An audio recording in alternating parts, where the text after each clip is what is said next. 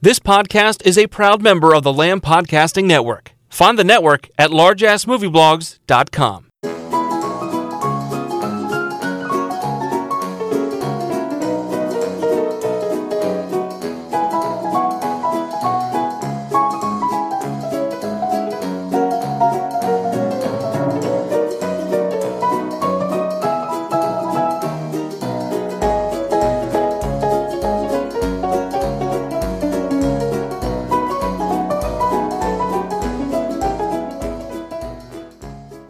And welcome to episode 46 of the Mad Bad and Downright Strange Showcase, continuing our trek for the 1001 film introduction to cult and obscure cinema, which is the Mad Bad and Downright Strange list.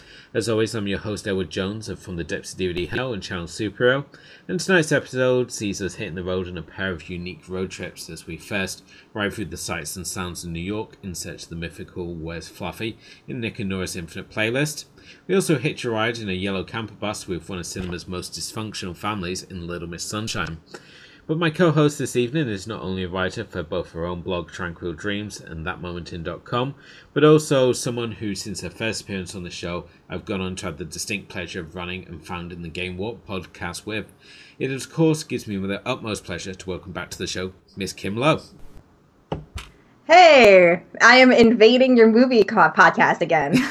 you have. You've, it's not enough to sort of hang out and talk about retro video games and whatnot on Game Warp that you decided to come and jump ship and hijack this podcast as well. So it's soon going to be soon it's going to be all Kim all the time. Just all the shows are just going to be just Kim, uh, Kim's joyful presence on them, which you know I think may be enough for some listeners, but.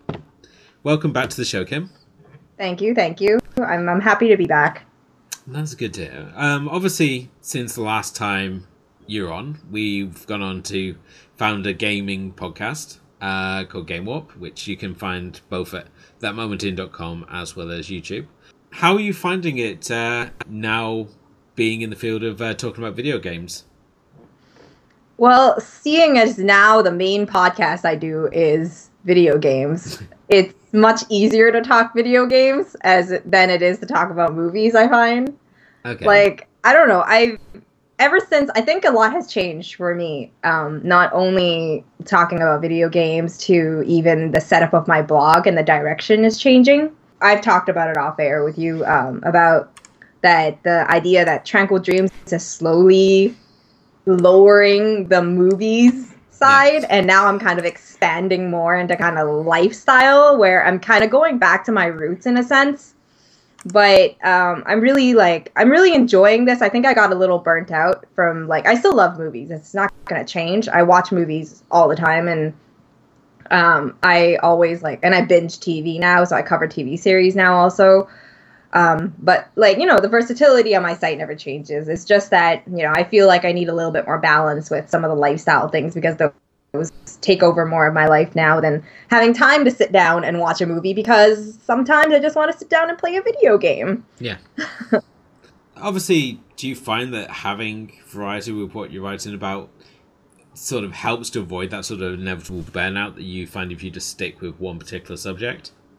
Yeah, for sure. I mean, um, there was one year that I did that, and I I really really hated it. Like I I really hated. I almost quit blogging because I was just like it, it's too much. It's like you can talk about movies all day, all day, all day. I can talk with my friends all every single time I meet them about movies, but when I have to do it like writing it out every single day. Like I love writing, but sometimes, you know, it's it's hard to just be like your life is watching a movie and then because I post so frequently, I post like every single day of the week or like 5 days out of 7 Yeah. it's like five movie reviews in a week and that's like there are some amazing bloggers that can do that you know? One of them is like um is movie rob who is like i don't know if you know him but movierob.wordpress.com is his site and he is like an amazing person. He's been on the blogosphere so many years less than i have and he's already at like i don't know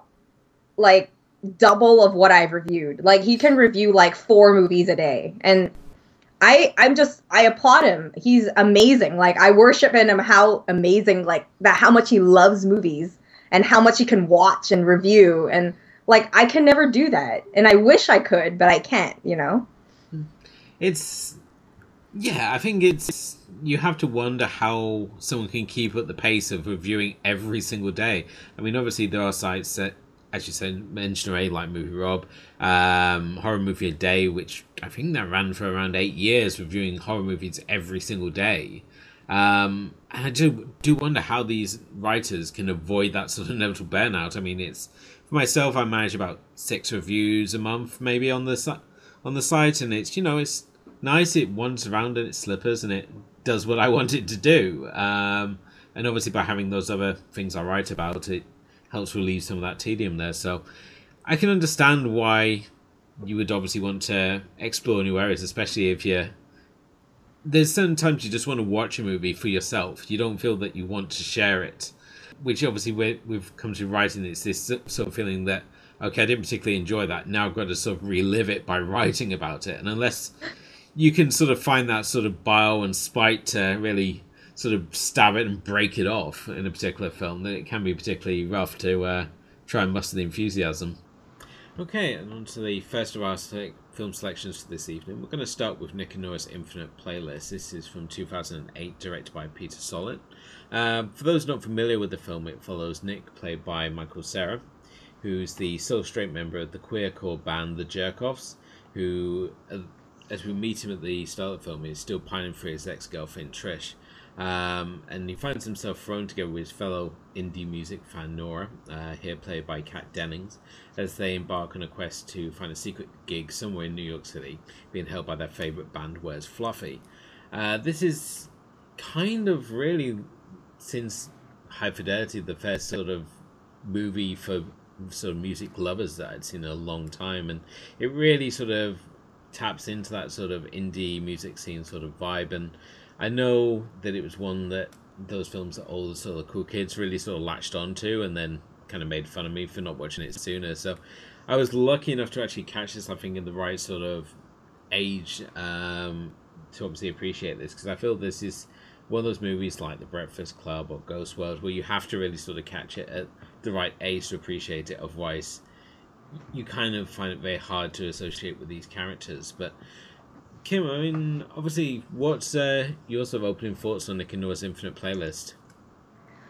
Well, I really, really love it, and it's not really. Um, it's not really about the music for me. I, I feel that like I latched onto this because I genuinely like I thought that the characters, like all the characters, were done so well. Like the cast is just amazing. I I really really like the cast that they have. Like Michael Cera is no doubt perfectly in this fits perfectly in this sort of role. Yeah. I mean, he's done countless roles where he's like this. And I mean, Kat Dennings is amazing. I wish she was in more movies all the time. Um, I mean, even like all the the guys playing like queer friends and stuff, they they were like they're super fun to watch and, and like just there's really silly kind of stupid things that they do. So i mean and, and i don't remember the uh, who is it? Uh, is it ari ari graynor who plays the best friend caroline? Yeah ari graynor yeah yeah I mean, I thought like her role, like it's just you know, it's so it seems like everything is so over the top, but yet it's still so believable in a certain way. Like I've never been this obsessed with, I, and I don't think like Montreal does things like this, where or maybe it does, but I don't know, where like you know you're on a hunt for a band or something like this. So this seems like like a really new adventure that you're kind of embarking on with them in a night where so many things fall apart, but at the same time, in the center of it all, it's really like about Nick and Norah also. And just like them getting to know each other through all of these crazy things that's that's kind of gone wrong. Yeah. I think definitely the setting is key to this film's uh, sort of success really because obviously it's set in New York and there's very few cities where you could tell this sort of story where you have all these interesting characters and you have these interesting locations. Uh, most cities would have like one or two clubs, which would probably wouldn't be that much of an exciting road trip. It's either going to be the band's going to be in one or two places, but obviously with like someone like New York or Portland, or if we were to talk about these rain soaked shores, somewhere like Birmingham or London, you could obviously set this this sort of film and have that sort of journey across town, and it's it's interesting to obviously see the places that they visit. While they're all essentially indie clubs, they're all so different from each other, and even when we're like looking at places outside it, even like places such as like Delhi's or the the the bus station, they all have this sort of like fantastical edge to them. Uh, this is like some sort of fantasy city that can't possibly exist in real life, and even though you know why you're watching it, that you could go to New York and you can obviously go on this like little road trip and uh, follow Nick and Norah's journey across the city. And so if you buy the book, it has a map of uh, New York City and it charts the locations uh, that they go to. So you kind of, uh, if you had time and money to go off and uh, have your own Nick and Norah trip, um, I don't know. Maybe that'd be like a really interesting first date or something. If you got an open-minded girl, girl or boy that you're taking out somewhere. As you mentioned, this is less about the music, even though it is constantly there, but about this connection between these two characters because from the start we've got Nick who's like obsessively making these like mixtapes to try and get back with his ex girlfriend who has no interest at all, and she's basically dumping these tapes which Norah's picking up, not knowing who Nick is. So all she knows about this guy is his his taste in music, and they have this connection already through music, even though they've never met each other. Uh, which I found was like really interesting. And the fact that they happen to bump into each other, it, it just seemed seemed a little too perfect. But uh, yeah, I actually think, as you said, Ray, this is Michael Cera once again playing the indie rock kid. Uh, this is obviously the New York set.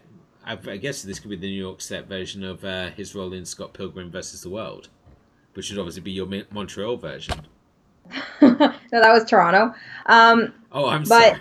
yeah, yeah, but I mean, like, I think that I can believe in a musical connection. Just maybe it's because the romantic in me like believes these things and it's easily like led into just buying into something like this. But I think that it surpasses the music just because like yeah they have similar things and they always bring it up especially when there there's random tracks that go on and the music is always kind of in the background but always like i i liked a lot of the soundtrack that was going on in the background. Um it's just like the connection between Nick and Norah is although you've never seen it before, the way you kind of like even get who they are and how they kind of are I guess opposites, but not but kind of like meshes really well in that opposite.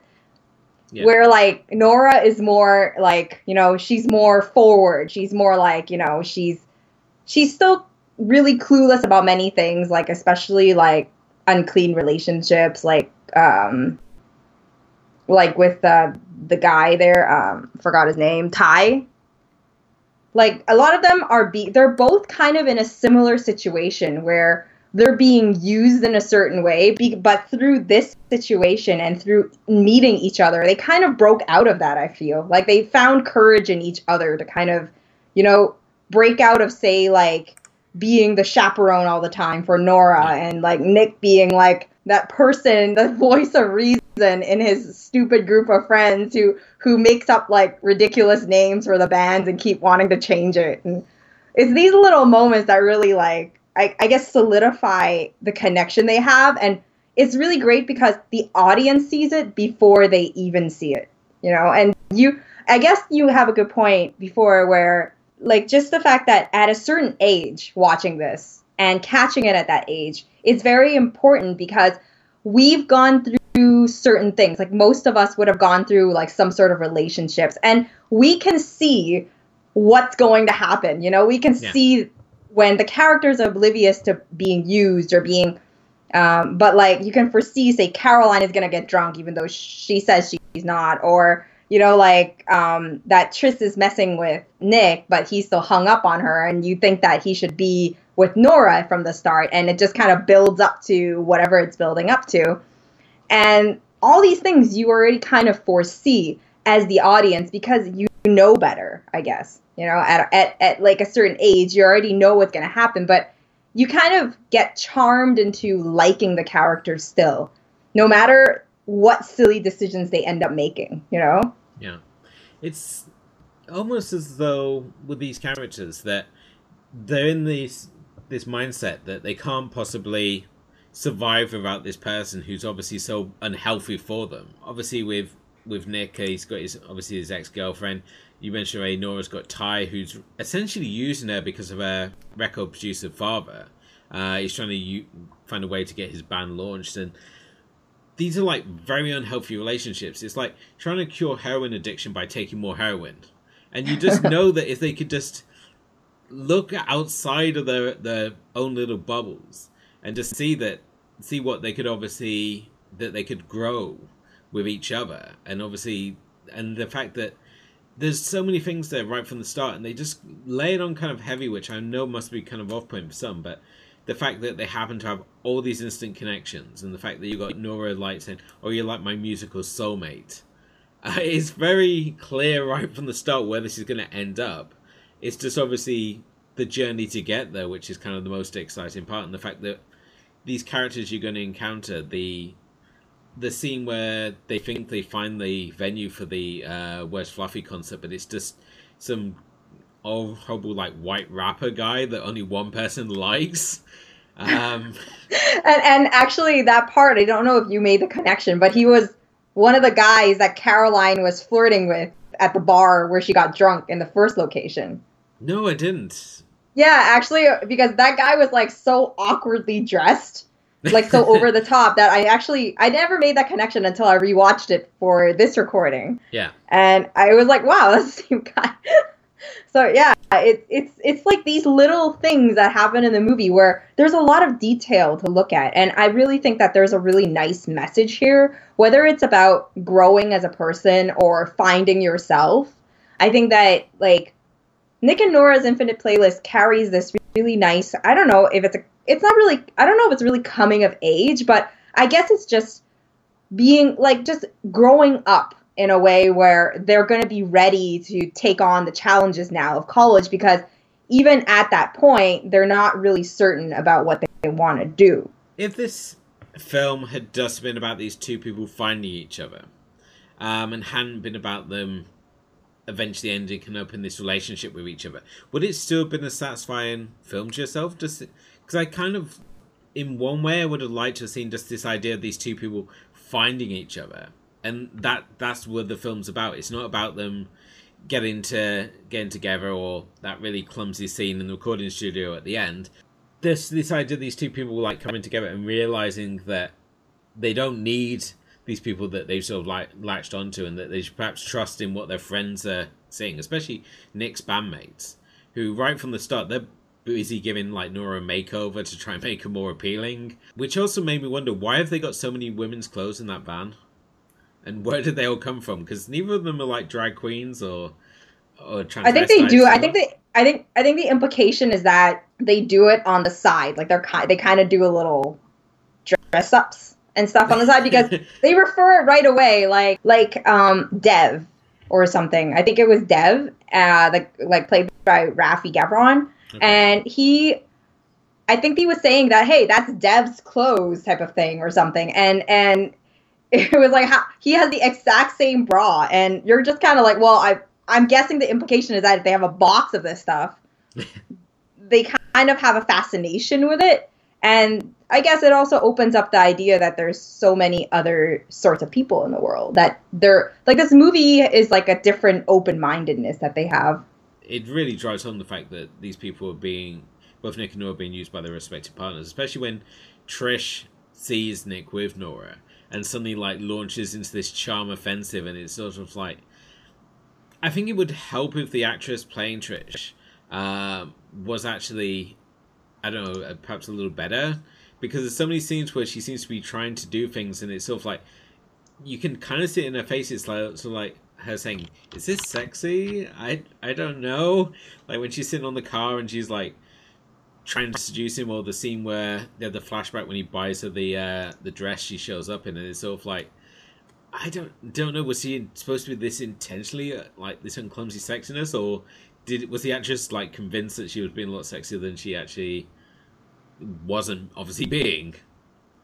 But you know, I think that I mean, um, before we go back to the question you asked me, which I didn't answer, I think the the definition of beauty is different for everybody, right? She's she thinks she's being seductive, and she, you know, she a lot of times what pretty girls or pretty girls who think they're pretty who get a lot of the guys or get a lot of attention, I feel has that sort of appearance in movies where they're really confident, and that's what makes them pretty Yeah. if they don't naturally like we're not gonna say like i'm not gonna say this girl is pretty and you might not feel that this girl is pretty at the same time you know you know beauty is to the eye of the beholder so i think that what while we don't see tris as being very um, attractive especially because we know her character and we can already kind of see the ugliness in just her inside like her inner personality Yeah. that we don't we already have this prejudice towards her where she's not going to be pretty. She's just gonna look, I don't know, bitchy, you know? Well, I don't know. I can. I mean, it really sort of drives the the no home when she uh, is doing that uh, impromptu seductive dance to uh, "Hot Chocolate's You Sexy Fingers." So like, no, that's that's that's not how you win people back. Of all the songs you could have chose, yeah, you ain't. That isn't the one to go with. Yeah, but I I think that I think it also emphasizes on like her character as being someone who who believes in like these sort of manipulative acts to get the person they want and get the way and get her way. You know? It, it's an emphasis of her character of how while Nick and Norah have grown, Nick is finally seeing this for the first time that, you know, Tris is actually a really bad person and he he doesn't care about what she's doing anymore. She's not. He's kind of like breaking free from her at that point. Yeah, to go back to what you mentioned earlier, with obviously with Kat Denning, with from her role in like Two Broke Girls and her role in the in the Thor films, we're kind of used to her being this sort of loud and abrasive and often foul mouthed character, and Norah's really the quite kind of opposite. She's very shy and kind of retiring, but at the same time, she knows when to be forceful. Um, I, th- I think as we were mentioning, like when we were talking about doing this recording and stuff, it's like one of the best. She has one of the best lines in the uh, in the film when she's trying to get um, get her friend out, um, her friend Caroline? out- Caroline out of the uh, out of the car, and she's like, "Open the door, bitch." it's a, it's just you know you see like all these helpless guys standing around the car. That's like she's just rolling around yelling inside. She doesn't. She's just like shh, shh, shh you know, and then you know, and then all of a sudden everything is so quiet, and then all of a sudden you see Kat Dennings, and you know that she's gonna do it the moment she sees the crowd. That this is like an uh, this is like a typical occurrence. So she just storms up to it, and then she doesn't knock on the window. She doesn't do anything. She just yells at her. It's- that whole scene though, and we've got Nick's bandmates, and you would think that they never seen a person before. They're like when you go into like the safari park and the chimps are like jumping on your car. They're, they're, they're like gingerly tapping at the window. It's like, what part of this plan did you think was actually going to work? Uh, I think there's a there's a scene where because obviously one of the big parts of the film, other than this search for where's Fluffy, is obviously the search for Caroline, who Yeah. goes wander about, and we get to visit all her favorite places to throw up because she's that kind of girl. Um, and one of the places that uh, we end up going to is like a a gay Christmas pageant being held in like June in in a church, and the song that they're singing, I so wish that someone would put the clip on YouTube just so I can like rip it for uh, alternate Christmas because it's just such a fun random number, but it's not obviously Christmassy enough to make it an old Christmas movie. But yeah, I think this, I think it's one of my highlights when they go into that alternate rendition of the uh, Twelve Days of Christmas. so much of Caroline's parts are above being disgusting, so like there's like this fun element to it. Yeah. But it's just so disgusting. Like I had to turn away a few times. Um, I, I mean, and, and on top of that, like, oh, just thinking about it, just her gum getting traveled through one mouth to the next, and it's.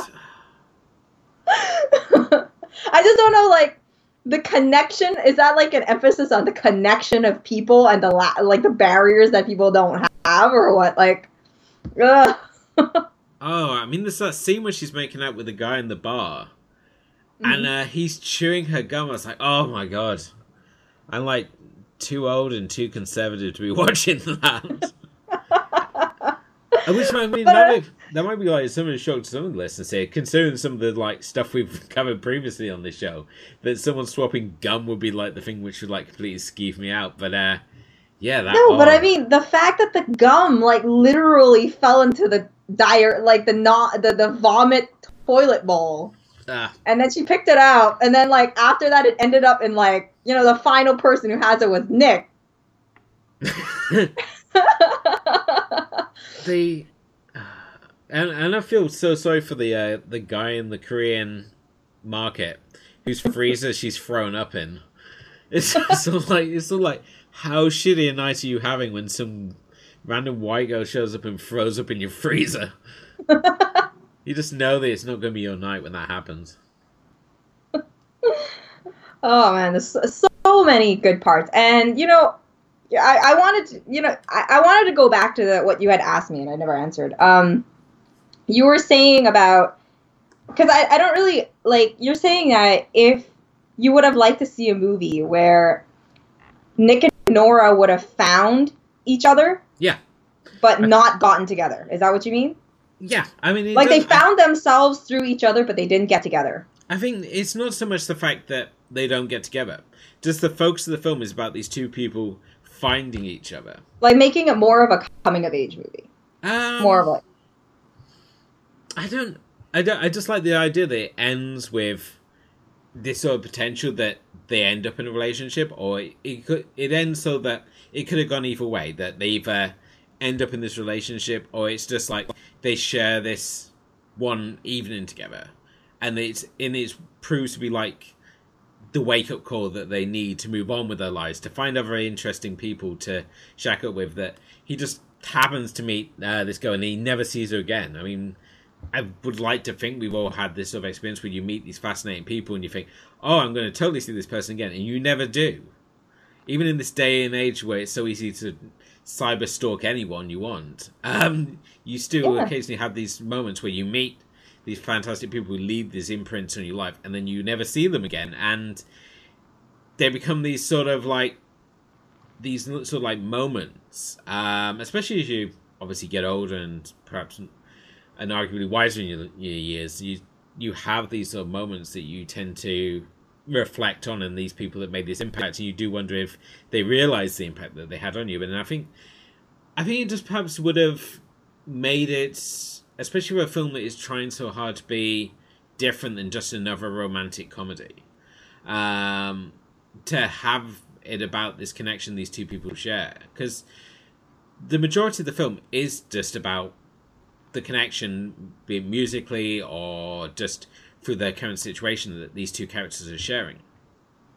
And it's only when we get into the sort of ending where where they're in the studio and uh, Nick's obviously getting Norah off because she's never had an orgasm, and obviously, as it's hinted at that through Trish, that no man is going to want to get with um, a woman that can't possibly orgasm because it make them feel bad, and especially Nick's, it's going to ruin him for life because.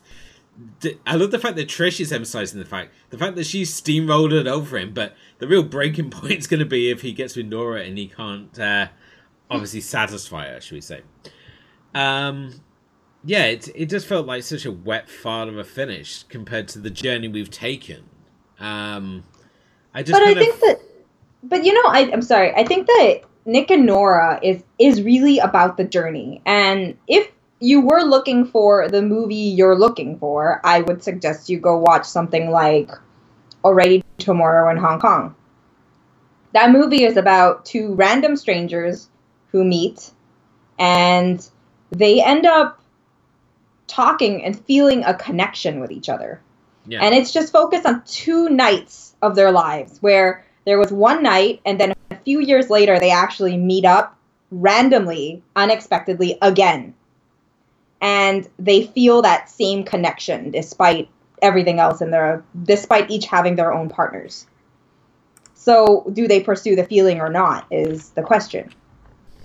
And that movie is really really fun to watch and it's also a little bit like Nick and Norah's Infinite Playlist because it does a lot of like it covers like it's like a tourism thing for Hong Kong. You get to see a really um, background uh, adventure around Hong Kong. Yeah. And it's it's a very like I thought it was a really nice experience because I, I do know Hong Kong myself. So even for me it had some sort of like uh, a nice feeling to see Hong Kong through the eyes of other people, but at the same time in under just through conversation understanding two characters like this. Okay. I mean, the only other examples I can think, obviously, just going off the description you gave, I mean, we could obviously look at uh, Richard Linklater's Before Sunset, which obviously kind of fell apart in the the sequels which followed. I haven't I haven't seen any of those, so I don't okay. Um, it starts off well, and then it just gets it gets very brutal. By the time Yeah. you hit the third film, um, the other because there is a lot of movies that actually um, do that you know like where people actually don't meet but they know each other but you know there are a lot you know that also take the path of you know um, just uh, meeting like finally being in a relationship. Like another example would be this year i saw in your eyes which is also something like that where it's two people who realize that the crazy events that they thought they were crazy that happened when they were younger was because they actually have a telepathic thing where telepathic communication even though they're across the country from each other and they can see through the other person's eyes what they're experiencing and they can actually feel the touch of it of what people are experiencing. And and in the, i mean that movie is by um joss whedon i think. Um I always I always think about Joss Whedon making like a really crappy turn, so I was expecting like him to kill off one of the characters the whole time, Wh- which didn't happen. So that was really nice. Yeah, I mean the only other example I could think of would be um, would be Wong Kar Wai's uh, "In the Mood for Love," um, which it, again I would I see it sort of like if you were to take the middle aged version of Nick and Norah, that would be essentially what it is, where you've got these these two uh, sort of spouses being obviously cheated on uh, by their respective respective partners, and it's a film that I put off watching for the longest time, and I I regret doing uh, doing that because it's absolutely wonderfully sumptuous movie. Um, and Wong Kar Wai obviously has this reputation of being an art house director, so that again puts a lot of people off. But yeah, certainly I think in the mood for love, I, I perhaps that's what I wanted with Nick and Norah. I wanted the teen years of In the Mood for Love. I just wanted to see those characters, but in like a more teenage and more contemporary sort of setting, um, than than opposed to sort of like 1962 Hong Kong that uh, In the Mood for Love gives us. Um, but yeah, I, I think for the most part this is uh, it's an enjoyable movie. I think I just I think I just need to edit it in my mind to to cut that last part out. And then it, it because the journey is so much fun to take. The fact that we're cruising around in a Yugo, which nobody owns, nobody drives a Yugo, oh my god! and the fact it's constantly mistaken for being a taxi cab. and I think this this is again the real genius of uh, of of, of Cera is the fact that while he constantly plays this permanent, he always seems to play the same role of just this permanently confused and awkward uh, sort of teenager, sort of indie kid. It perfectly plays up when you have scenes such as the couple that mistaken for the taxi cab and they're too busy making out to listen to the fact and that he charges them extra for the cleanup.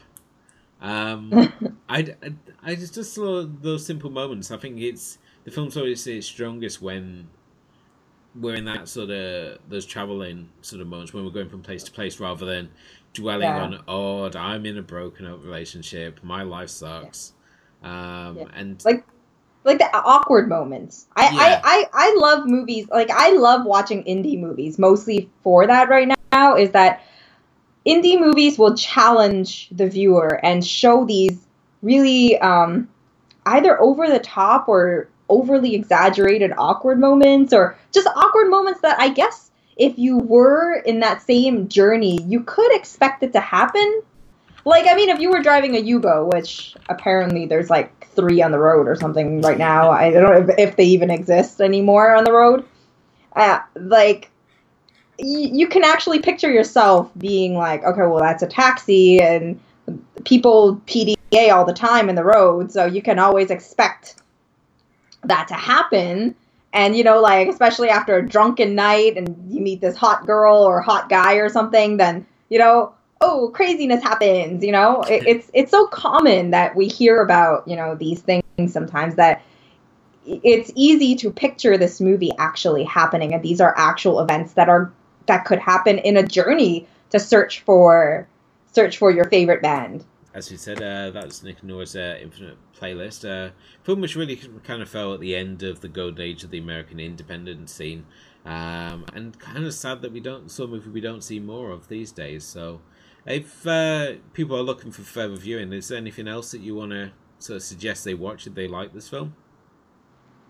Well, it's like I said. I mean, um, I I feel that in your eyes and um, already tomorrow in Hong Kong are very very like underrated movies. I think that they deserve to have more people watching them.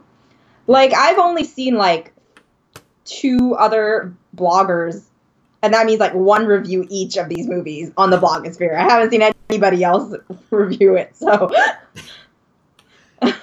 So, well, that's certainly something worth uh, hunting down anyway. So, but um, we're going to take a quick break though. Uh, when we return, though, we're going to be looking at our second selection this evening, um, as we look at the random world of child beauty pageants as we take in a Little Miss Sunshine. In a world where podcasts already seem to address every imaginable subject, one man broke new ground with a seemingly random obsession about exploding helicopters in movies. He was a podcaster on the edge, a maverick broadcaster who played by his own rules.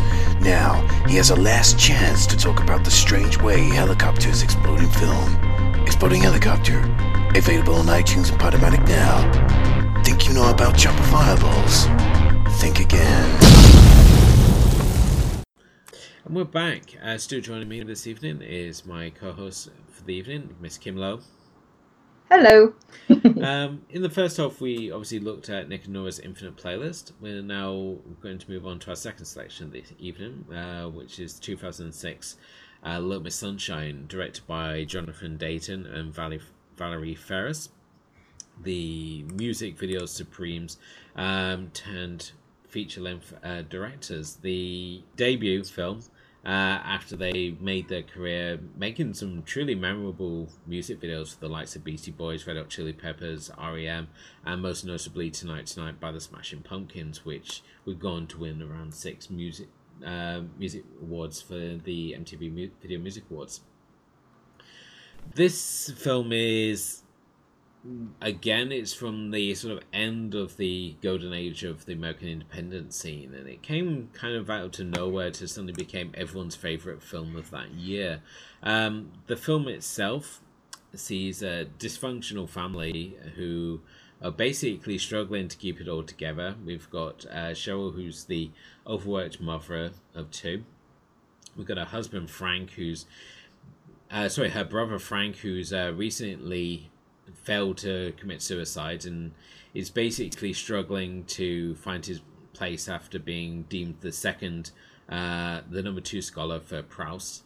And basically, he's now been moved into the family home, having following his suicide attempt, as he can't be trusted to live on his own. Uh, meanwhile, Cheryl's husband is trying to carve out this career for himself as a motivational speaker and life coach with his Nine Steps program, which is a, like so many of the aspects of this film, it's basically him spinning his wheels, whereas his son is taking a vow of silence while reading Nietzsche, and um, his uh, father has been thrown out of the retirement home he was in because he was snorting heroin. And the within all this chaos and confusion, we have Olive who has got aspirations of being a beauty queen. Uh, she's been coached by her, her grandfather of all people, and she basically finds out that she's qualified for the Little Miss Sunshine pageant, which is being held in California, and the family embark on this cross country road trip to take her to the pageant, and the only way they can get there because they're basically broke is to go in their yellow VW wagon. And along the way, they kind of discover more about themselves, and it's just this wonderful road trip movie with these dysfunctional characters that you can't help but just bond with, even though they're just absolutely just broken people. Uh, there's just something so enduring and charming about these people. But uh, Kim, what's your sort of opening thoughts on uh, Little Miss Sunshine? I think that Little Miss Sunshine, well, Little Miss Sunshine definitely was one of those surprise hits. I got it in um, a double uh, a double feature pack when I bought Juno, and it was paired up with Juno, and I love both. I love that that DVD pack to death, and I mean, it's just Little Miss Sunshine was so surprising because I I guess it wasn't all that surprising, mostly because I'm a huge, huge, huge, huge, huge Abigail Breslin fan. Like I love all of her kid movies. Like when she was a kid, I I loved so many of them. And Little Miss Sunshine is just like I guess in the opening, you already get this like really nice snapshot of this dysfunctional family because you go through one person to the next and you kind of see how they all are. And between all of this, you see Olive, who is exceptionally like she's so naive and so innocent, and she's just she just has one. She doesn't like she doesn't know, and she doesn't see like um, despite like watching so many of these beauty pageants on TV that she aspires to be like, she doesn't see the differences between them. You know, like she's just so. She's just such a. She like embodies what a kid is. You know, she yeah. she has no prejudice. She she doesn't see the differences that she has. She thinks that she, with her confidence and her skills and her talents that she has, that you know she just has this overwhelming confidence that hasn't even been beaten down yet. She doesn't question anything. Like she questions it, but not really in a way where you know she's not she like she believes like she she doesn't mind hearing all the truths and learning about all this thing either you know yeah, she's definitely this innocent spirit. And it's along the way, she's obviously learning about the world around her and just the way that she approaches things and how she, she takes it all in, such as learning about her uncle's suicide attempt.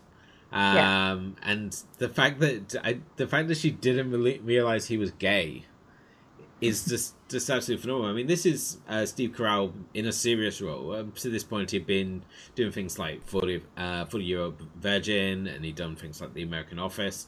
Um, so we were kind of not sure what to make of him doing a, a, more serious role, but he here he really shows once again that he can do serious acting the same way that Jim Carrey can do act serious acting.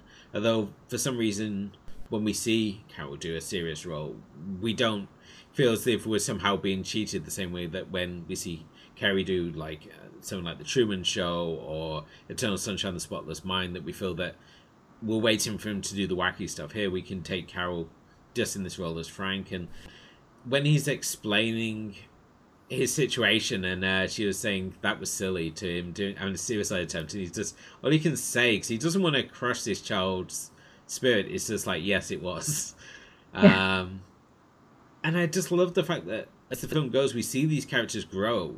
No one stays the same from when they start the journey. They all find the what they're looking for along the way. Um, even though it, some characters will obviously face this crushing realization of of that the perhaps things aren't going to go the way that they want them to. But one of my favorites film moments of all time, I would say, is when we see Abigail Breslin doing the beauty pageant, her own little beauty pageant routine, and she's there mimicking the the winner's uh, sort of hand gestures uh, um, in the opening. And it's just, I was like, this is just an absolutely wonderful sequence. Just how she idolizes these beauty pageant contestants. Um, and just like mimics everything that they do, they do. She just sees being a beauty pageant queen is like all she wants to do. This is going to be, this is like her life goal is to do it. And even though she's not your traditional pageant contestant, um, from uh, obviously her background, her parents can't afford to buy the sort of same flashy outfits uh, that the other contestants have. She's a little more portly, as we see um, at the end. But she's she's as I said, her innocent spirit. She doesn't care. She just carries on through. She has her path, and she's she's the uh, I would say she's the one that carries everyone else through, even though she's the youngest member of this this clan. That's the thing is, I think that that's what it is. Is it's it's kind of a play on the contest she's in if you look at it. Like she is Little Miss Sunshine in her family. Yeah. She is the sunshine that kind of guides everyone, you know, when when uh, her brother couldn't like couldn't didn't want to continue on this journey. She was the one who went down and she knew exactly what to do to kind of soften him up and comfort him and bring him back, you know in the same way he kind of she carries this um, this just charming personality that while everybody doesn't you know just kind of follows along with her beliefs knowing that you know well maybe this isn't going to work out but still following through with it yeah. letting her follow her dreams because i guess in many ways you can see that everybody everybody's hurdles can be projected in in a little bit of what she's trying to achieve so I don't know. I think I think it's really I think it's just so nice. Like like I think you said it right. Is that this movie isn't has makes you think a lot, and there is while Carell is doing a rather like a pretty serious role, there is a lot of dry humor in here where it kind of elevates the movie a little, and and between all this, it's it's just I just really love this movie. I don't I don't know. I can't I don't have enough like the characters are just they're so they're developed so well. Like everybody, like literally everybody grows. And this movie isn't even like really long. It's like I think an hour and a half or something yeah. or, or something like that. And it, it shows just how when you take a lot of care into building characters, you don't need a long movie to hash it all out. You you can actually build characters with a short runtime, which I find movies, especially like mainstream movies, are losing the path to do that because every time you go to a theater, you're there for two hours at least. And I find that very painful at times. Oh yeah, I feel that with with a lot of mainstream movies, it's this need to justify the ticket price. That if we give you more movie, then we're somehow justifying it and forgetting that the idea of cinema is it's about creating this experience. And as you said, this is a real sort of brief uh, film. I mean, it's only 101 minutes, so it kind of flies by, um, especially compared to anything more modern. Um, and I love the fact that each of these characters has their own little interactions on the journey with, and the best interaction is always when a character interacts with Frank. Mainly, I find that when you've got like Alan Arkin. Um, asking Frank to uh, go and buy him pornography in the gas station, and he says like, "Oh, don't you go pick yourself up a fag rag or something?" and the fact that we've obviously got um, Alan Arkin's character, he's so because he's he's the old man, so he's now at this point where he doesn't really need to be like uh, politically correct or or care what's going on. I mean, as he openly admits that, as he's like uh, when he questioned about the fact he's been snorting heroin he says at my age you're crazy if you don't, but if you you're a young man, you're a fool. Um, and he he like abrasively uh, tells off um, Dwayne, uh, played by Paul Dano. He says that he gives him all like these life lessons. He warns him off doing drugs, despite the fact he's snorting heroin.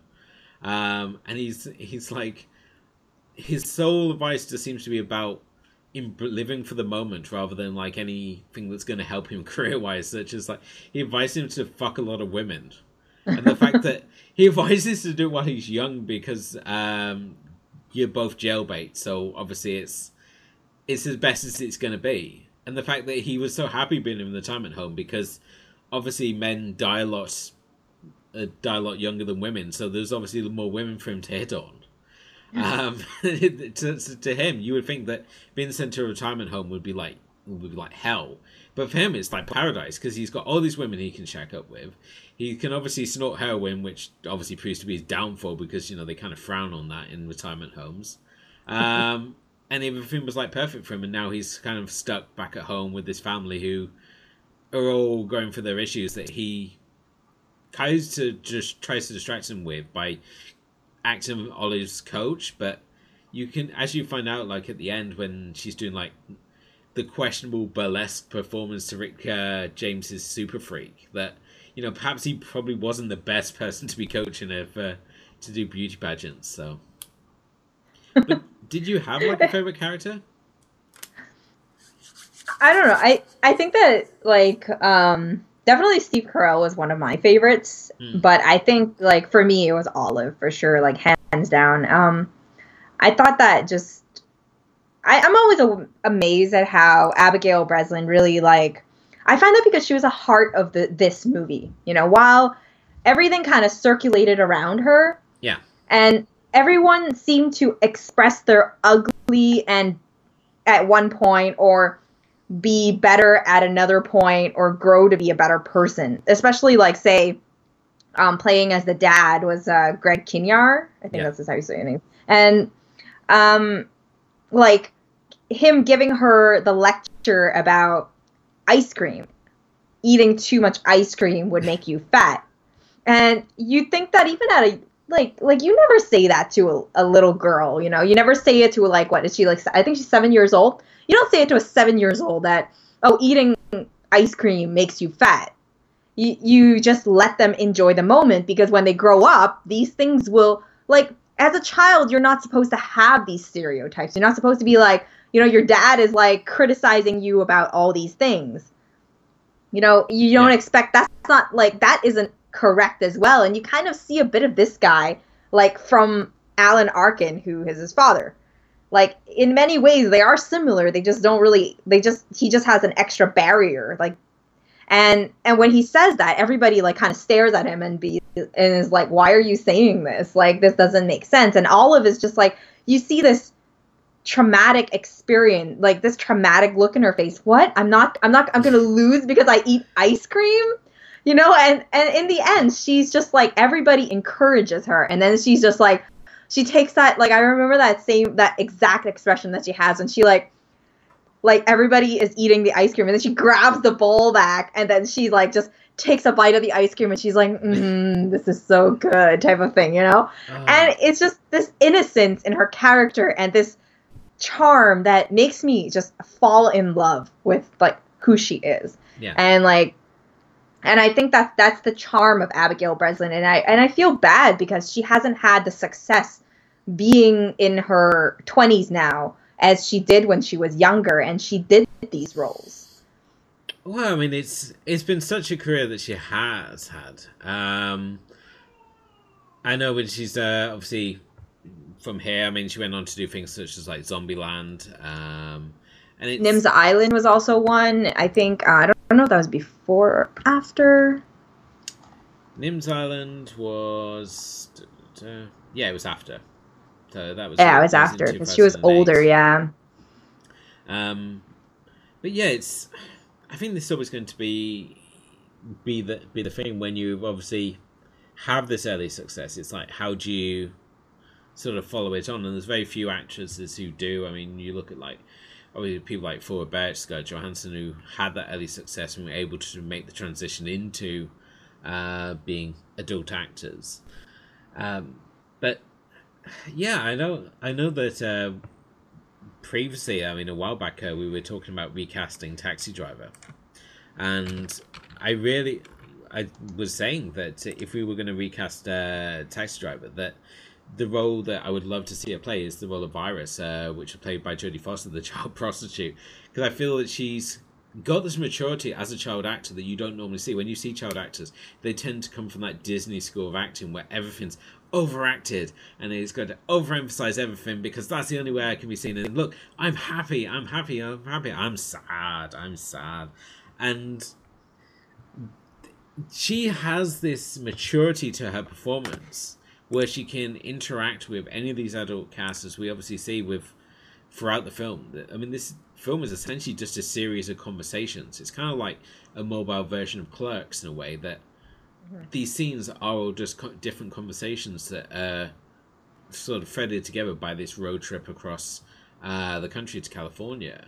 Um, and as you mentioned already, we've got the scene where they're talking about the ice cream, and again, that's just such another classic scene. The fact that how the family choose to deal with it, um, yeah. how they explain what a la mode is, and that that Frank takes this very academic sort of stance to it, which you can see um, Greg Kinnear's character Richard. He's he's kind of being put out of joint by the fact that he feels he's being talked down to, um, and the fact that he, he emphasizes a la mode. he, he plays around with the words and it it you, you can just like there's so many moments that like these little snapshots you can just take take away from like when you've got Olive and um, Olive and her grandfather just practicing the raw face in the hotel room, or mm-hmm. um, where Frank's talking to Dwayne on the pier, and he's explain he's comparing Proust's life to essentially Dwayne's, and the fact that when he emphasizes with Proust that when Prowse came to the end of his life, and he looked back and he realized that all the shitty moments were the moments he had growth, all the moments he was happy were worthless, um, and that how he can obviously relate that to his own life and sort of move forward from there, really. But it, it's a reflection. I think that that final statement and what makes Carell really good in this as well, and, and make his role really meaningful is that you know he is the person that has the most growth because most most growth because he actually has to you know he went from attempting suicide and really losing his job losing everything and he's pulling himself and now he's flipping the thing around and he's being positive about the situation. Because it's it's weird because now he realizes that what he's been learning and he's been studying this man that he that he's like you know that pretty much his life is based around exploring this this person's life is the one thing he misses like that he missed when he attempted suicide was that you know the shitty things is what makes you grow. And that is exactly what everybody on this trip has learned yeah. is that everybody grew because of all of the all of the things that happened. You know whether it was you know losing a contract and going back to zero, starting up from the bottom, or or just you know the fact that you know realizing that hitting a dead end for for Dwayne was a reason for him to you know maybe experiment the world experience the world around him a little bit more. Just like these little things. And i think that that was like the best way to cap up the movie because then they go in and then we get into the pageant scene which was also I think when I first saw this, that was the first moment where I just cracked up and, you know, started laughing uncontrollably because it was it was the most ridiculous thing, but yet it showed the journey that this family had taken. While they were dysfunctional, and they probably will always be dysfunctional, you thought you see along the journey, even if they don't, that there's this teamwork that's growing, that they've become really growing as a family, that they're still, they're actually really tight knit. They really care about each other, even if they don't show it. And they really understand each other and support, and they're really supportive, regardless of what ridiculous things you want to achieve. Oh yeah, the the pageant scene in itself is just absolutely insane. When you see when you see these oh the, these over sexualized infants, and it's sort of like this is this is disturbing, and it's worse still because these things actually go on. Um, yeah, and, and then I think the best part was really like when they all got on stage when they were trying to get Olive off the stage when the pageant was trying to get Olive off the stage, and they're just running around, and you can see like that face, and on top of that, like the scene before that was really like a transition of character because they went from like you know the dad was always like, "Oh my god, you have to win this. If not, we shouldn't be here." And then he's the one who goes in the back and he's like, "No, no, she shouldn't be doing this. She shouldn't be doing this." You know, it's like all of a sudden he's got some sense in him that kind of grew out of what he's experienced, and he does. And for once, he's acting like a a good supportive father and like a caring father, which we Yeah. haven't really seen throughout the whole thing. I know, and it's it's sort of this this final moment, this moment we've all been built, we've been building up throughout the whole film, is what brings the whole family together, and it basically falls on on Olive whether she wants to go for it or not, and the fact that she knows she's different than these other girls. The fact, I mean, she's there, she's got the oversized glasses. I mean, she's not got the the same sort of uh, glamorous outfits that these other kids Yeah. have, and and she's she's just herself. She's just her charming self, and she still wants to go out there and do this performance, this dance that she's uh, been practicing with her with her grandfather. And I love the fact when she comes out, she's like does the little introduction, says this is a song I did with my grandfather, and they're all like, "Oh, this is really cute." And then she obviously goes into the uh, super freak number, and just the horrified looks, and you compare it to what has come before it and what we've obviously seen with these other girls, and it's sort of like this is the breaking point for you people. Um, it, it just always like threw me out. I mean, it's it it it uh, it confused me slightly. That and the the guy who's sitting in the audience, who's the only guy who stands up and cheers. I mean, what was he doing there? Was he a parent? Was he a pedophile? What, I mean, what was he his role I- there? I think that he was a father because he doesn't answer it. So he's like, he's like, "Is it your first time here?" And then he's just, he just kind of laughs it off. I guess he has a kid in there, right? Yeah. But he's just pretending to not care. Like he's just kind of his, he has an obligation to be there, but he doesn't really want to be there because he sees what everybody else is seeing. You know, he sees what this dysfunctional family sees in the audience, where it's not natural for young kids to be looking like Barbie dolls. They literally all look like multicultural Barbie dolls. And it wa and then you know you see just Olive with her flat hair and then she well I think she put on like contacts. I don't th- I don't think she had her glasses on. But she you know you can see that she had like she has a little like belly and then it's like you know it's a young it's like a young a young girl that you'd imagine um, playing in a backyard Yeah. and and she's just like a breath of fresh air in the stage where you're just kind of like she's you know it is i think it's like when you say this like like you know it, it's like a social commentary that that people like that the directors are trying to put out about just what this world is and like the emphasis of just how innocent olive is and that you know the the choice that she makes to go through was was really one that she wanted to do because she wanted to because this was the goal and she felt like if I did this even if I failed even if I failed at least I did my best Yeah. even if I'm different I know what you mean, and I, it's also. Uh, I mean, the the other scene that we've got here, which is uh, really great, is the fact that when she meets um, meets the beauty pageant contestant, her her idol, and the she asks her if she eats ice cream. I just thought, oh, that's so adorable. um, and and she's so excited when she goes back to home. It's like it's like Miss California eats ice cream as well. and it's like and though she's like won this uh won against her father because her father's obviously told her that they don't eat ice cream uh these beauty pageant models but oh no here's a actual beauty pageant queen who does eat uh eat, who does eat ice cream so it's a film that can be be shocking uh with some of its dialogue and kind of charming all at the same time and it's it's it's such a this is like such uh, celluloid Prozac.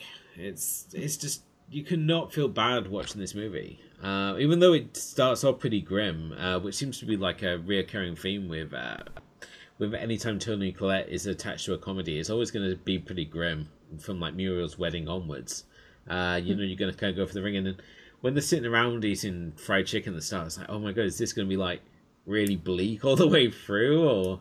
But it does. Uh, it does thankfully get a little lighter. So. yeah But, um, yeah, was there anything else that you like about this film? I like everything about this film. I I like I don't watch it frequently, but when I do, I I just get caught up in watching it so much. It's it, I think we've covered a lot of it. I mean, just all the characters are so charming. I think one of the biggest things was that this was the first movie I watched of Paul Dano where I actually liked it. Like I Okay. actually like while he's not my favorite character, he does capture the role of Dwayne really, really well. You know, in in in a, in a you know in an odd odd way, but everybody is odd in this movie. So I think that's I think that that's already a big thing. Is like changing these people into just you know you really believe these roles. You really believe this dysfunctional family and Yeah. their growth, and you can really connect with them. Yeah, I mean, obviously Paul Dano would go on to star in their next film, uh, Ruby Sparks, which, as we were talking about before we came on, is another fantastic film, and it's in many ways it's got a similar sort of tone to this film, even though it's obviously completely different. Um, but no, this is the this this directing pair of uh, husband and wife team with Jonathan Da- Dayton and Valerie Faris. I wish they would direct more.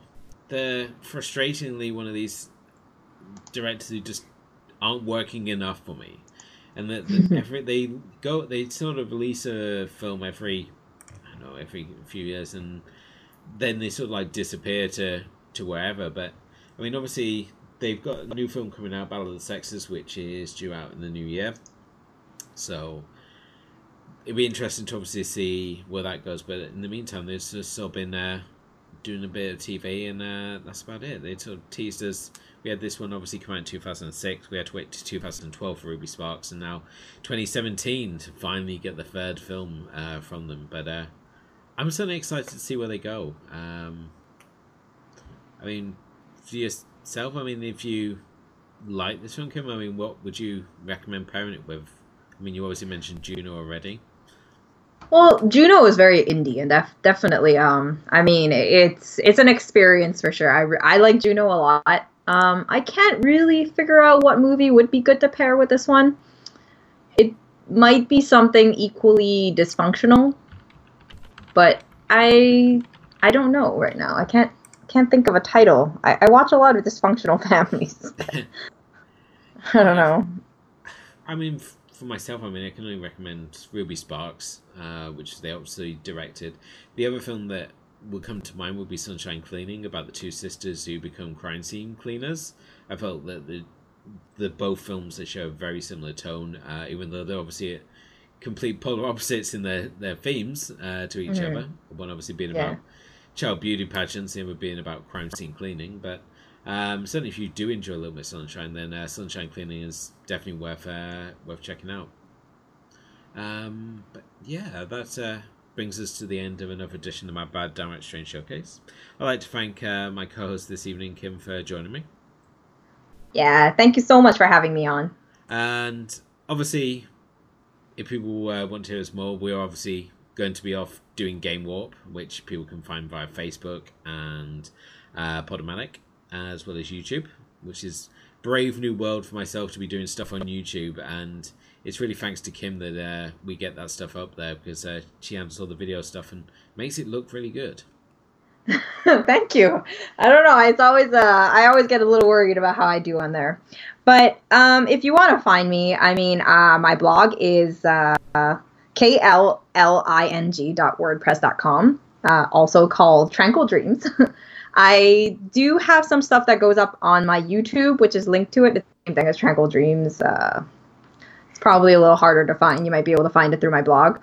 Um, if not, that's like you can check me out on Twitter. It's Tranquil Dreams, but instead of the E, you have to put in a three because someone used the name before. um, but that's that's about it. I'm not on a lot of platforms. Um, I like to try to keep things simple. Um, well, if you do like gaming, then you can always hit me up on Twitch, which I do stream sometimes, and it's also twitch.tv slash tranquil dreams. So, building the empire there, Kim, with your various projects, and you're also doing NaNoWriMo at the moment as well. NaNoWriMo? Yeah, you're somehow finding the time to write a novel in a month. Yeah, well, you know, deal is I I've written a few of these already. I've participated. I think this is my sixth year, and if I win this one, it'll be my fifth win. My first year, I didn't I didn't win. I I was absolutely horrible. I I kind of like I didn't give up, but I the first novel was so confused. Like halfway through, I was like, I hate what I'm writing. I don't I don't know where this is going, and I just kind of like was like, oh, forget it, whatever. Yeah. You know, but I, I think I gained a lot of experience from it, and I think it's important to note. I think I'm going to talk about it. Um, I'm going to have a recap on the 30th about about um, NaNoWriMo and the experience. But for me, NaNoWriMo means something different because I'm not a writer. I write for a blog and whatnot, but NaNoWriMo is kind of like at that point in the year where you're getting a little tired, you're kind of r- running low on motivation. The views are kind of dropping a little sometimes on the site. And we've talked about this before. And NaNoWriMo is my time to prove that I still have that organization, I have that motivation, and that perseverance to keep on a project and really push myself to do something and like dedicate a lot of time to it. And and as busy as it sounds, I've actually been more organized than I've been in the whole entire year. So call it what you want, but NaNoWriMo has taught me quite a bit this month, and I'm I'm pretty happy about it. I still have as as we're recording this, I still have one more week left, so uh, it's gonna be a bit of a crazy thing because I fell behind about three days, but, but um, I'm, I'm confident I'll be able to finish it. Okay, well, wishing you all the best for that, and uh, obviously when this goes out, we'll probably be, uh, we'll probably have like another novel from yourself to uh, to look through, which is exciting. So, but uh, thank you again, Kim, for obviously coming on. It's been an absolute pleasure recording you as always, even though it's kind of surreal to be talking about something other than video games, which is obviously our main uh, our main topic of discussion when we hang out. So, uh, but it's been a been an absolute pleasure as always.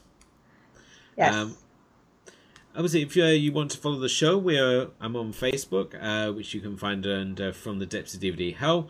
I'm on Twitter, which is Elwood underscore Jones. Um, it's all on there, and obviously, if you want to read more of my movie ramblings, you can find it on from the depths of DVD hell, which is from the depths of DVD hell.blogspot.co.uk. Um, thank you again for everyone for listening. Uh, if you haven't done already, please do leave us uh, a rating on iTunes or Podomatic, wherever you're choosing to listen. It all helps and uh, helps the show get a bit noticed, helps us move up those rankings. So uh, let us know what you think. It's all uh, appreciated, whether you think we suck or whether you like listen to the show. Uh, let us know what you think. Uh, but until next time, this is Elwood Jones signing off for another edition of the My Bad Downright Strange Showcase. Mind you, as always, to keep it strange.